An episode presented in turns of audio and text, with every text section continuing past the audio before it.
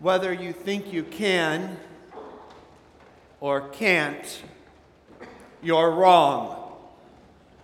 I know you've probably heard that the other way in some self help book that whether you think you can or you can't, you're right.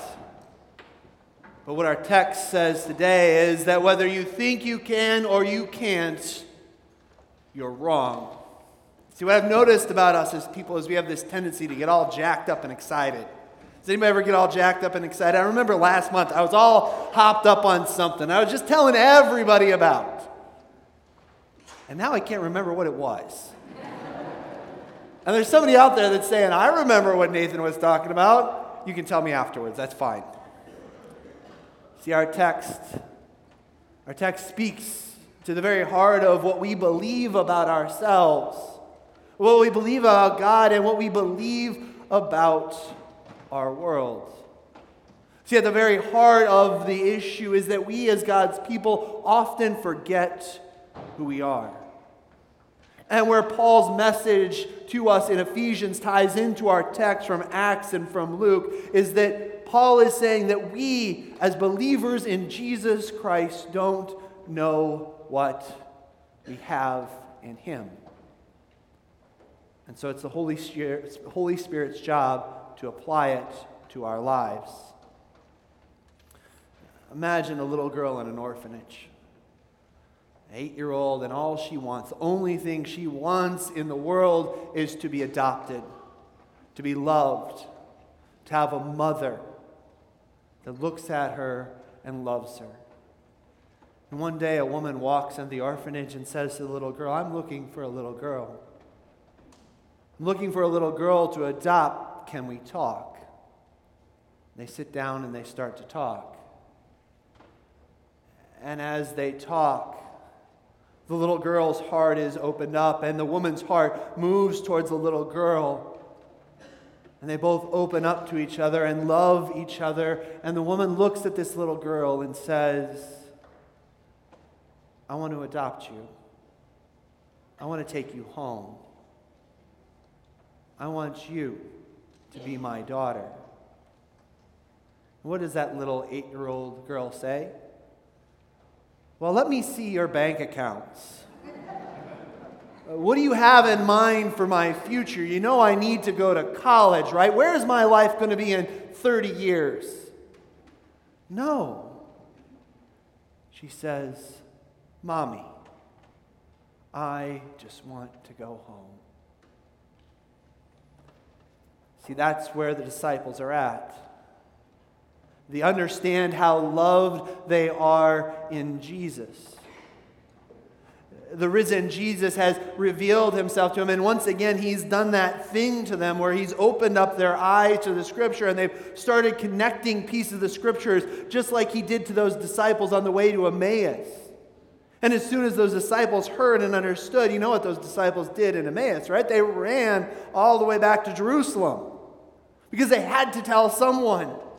They had to tell that this is Jesus and he's risen from the dead. And so here we are again. Jesus gives the halftime speech of a lifetime. They're all jacked up. They're raring to go. They've been taught everything. They've healed with them. They've seen everything. And instead of Jesus saying to them, All right, guys, go take the field, go get them. He says, But wait. But wait, do not leave the city. Stay in the city until I have clothed you with power from on high. You see, the truth is, as us as people, we have this tendency, uh, this tendency to say, no matter what comes at us, I've got this to, to throw back our shoulders and stick out our chest, and no matter what's coming at us, to stand up tall and say, I've got this, I'm in control, I've got myself all put together. The sanctified version of this sinful thinking is something that I'm sure all of you have heard before. Has, raise your hand if you've heard this. God never gives you more than you can handle. We've all heard that. But what's the thought? What's the thought that we all too often believe that's underneath that well meaning but misguided statement? The belief that I can handle by my own ability everything which I face, which is sick and wrong. We're never meant to go it alone. God looked down from heaven at the very beginning, saw poor Adam, and he said, Oh no, this isn't good. We need someone else for you. It's not good for man to be alone. And that was before the fall. That was before the fall, and everything in our creation got ripped to shreds. How much more do we need one another? See, none of us can handle it on our own. We're meant to be interdependent people.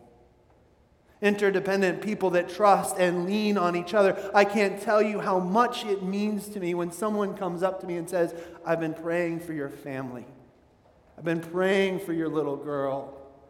How much it warmed my heart, how much it encouraged me, how much it supports me. A few weeks ago, we heard that reading from 1 Corinthians chapter 12. When one part of the body suffers, all parts of the body suffer. When one part rejoices, all parts rejoice. God has placed us in a family, a family of faith to support and encourage and lift each other up and remind each other of who we are in Jesus Christ text calls us to reorient our lives. To reorient our lives, to look to His power and not our own, to remember in the heat of the moment when we're ready to go, to hear God say, But wait. But wait for my spirit to move. Wait for my spirit to guide you. And this has implications across all of our lives. How often do we decide something like, all right, I'm going to go do this? Whether in our own life or in the church, and then say, hey, God, this is what I think I should do, and this is what I'm doing. Would you bless it, please? And so I think that's why what we're doing with the large gift that Tim mentioned last week is such a good thing. To sit back and say, God, what do you want to do with this?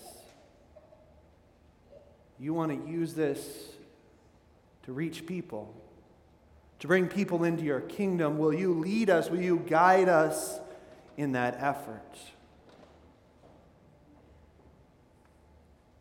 See, whether you think you can or whether you think you can't, you're wrong. Because when we think we can, we're looking to our own strength, our own ability. I'm looking at myself and saying, I've got four years of seminary education.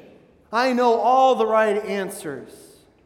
And I'm relying on myself not on God. And if you believe that you can't, you're looking at yourself and saying, I'm not up to the task. But you're focused on the wrong question. See, we as te- people often have this habit of overestimating our own abilities and underestimating God's power. We have a God who is able to accomplish more than we can ask or imagine. Today we remember the sacrifice that men and women have made for us so we could be here in this place and worship our God freely. And that forms part of our identity of who we are as Americans having the freedom to worship and praise Him in this place. But our text calls us to remember something else. Calls us to remember. Do you know who your Father is? If you don't know, my life has been a little crazy. Okay, a lot crazy recently. Back about uh, the first week of Lent, my daughter was diagnosed with a rare um, autoimmune disease. uh, juvenile dermatomyositis, and it took me about a month to learn how to say that right. But it's a weird, odd autoimmune disease where her immune system attacks her muscles and her skin. I used to hate. Used to hate how she would be brought into bed and kind of keep us a little restless at night so we couldn't sleep so well. But now I love it. As I wake up in the middle of my, the night and I take her hand in mine, and my heart breaks, and I worry for my child, and I pray, God, hold little Elise in your hands, heal her body. And then life got a little more crazy. Mother's Day, a faucet cartridge burst, flooded the house. That was exciting. And then to top it all off, this past week, as I was running around uh, visiting people and whatnot, um, my car uh, stopped. And I thought, okay, Nathan, what kind of an idiot are you to let your car run out of gas? Really? So I get it filled up, and it still won't run. And then some smoke starts coming out of the start. I'm thinking, oh my gosh, what have I done to my car? How am I supposed to take this on top of all this? And I kind of look up at him and say, God, really? Did you need to throw this into the mix too? So I get it towed over to the mechanic's place, and mechanic looks at it and says, Well, we've really got a problem here. And I'm thinking, Oh my goodness, what is this? So I say, No, I'm going to get it towed to the dealership heard something about some form of recall, and so I'll get it towed over there. And I find out that what's happened is the engine has started to seize. And the car shutting down was a safety feature to keep you from blowing up the engine. And then I was thankful that the car shut down and stopped working at a stoplight instead of when I was doing 70 miles an hour on the freeway. And then, more than that, I learned that because of the recall, there's a good chance that Hyundai is going to replace the engine in my car. And in the midst of that, I heard the Holy Spirit whispering into my ear Nathan, do you know who your father is. You're trying to handle this all on your own. You're trying to do it by your own strength. Do you know who your Father is? I've got this. Trust in me. As much as you love and care for your little girl, I love her even more. And I have her in my hands. Imagine that eight year old girl. Imagine that this woman that's going to adopt her is one of the most wealthy and most powerful women in the world. Imagine if she said to that little girl, Do you understand what you're getting here? Do you understand what's going to happen to you because of who I am? It would be entirely lost on that little girl. She wouldn't have a clue, she wouldn't understand. But as she grows up, that mother is going to want to impress upon her, make sure that it dawns on her that it, she understands who she is. She's going to say to that little girl, I want you to know because of who I am. You are going to be one of the most powerful and influential people in the world. When you grow up, you're going to be able to help so many people. You're going to be able to make such an impact. And I want you to be prepared for that. Do you know what you can be? And are you ready for it? And that is who you are. That is who you are by virtue of your baptism as a son and daughter of the Father because of the risen and eternal Son, Jesus. You have been clothed with power from on high. His Spirit lives in you. The Holy Spirit lives in you. Do you know who your Father is? As we remember this weekend, the great sacrifice of so many. I also challenge you to meditate on this truth. Think about this truth of your Father. How would my life be different if I knew this truth, if I knew this truth to the bottom of my toes? How would my life look different to those around me? How would my life look if I stopped relying on my own strength and my own power? Started trusting in the family of faith that God has placed me in and His mighty power.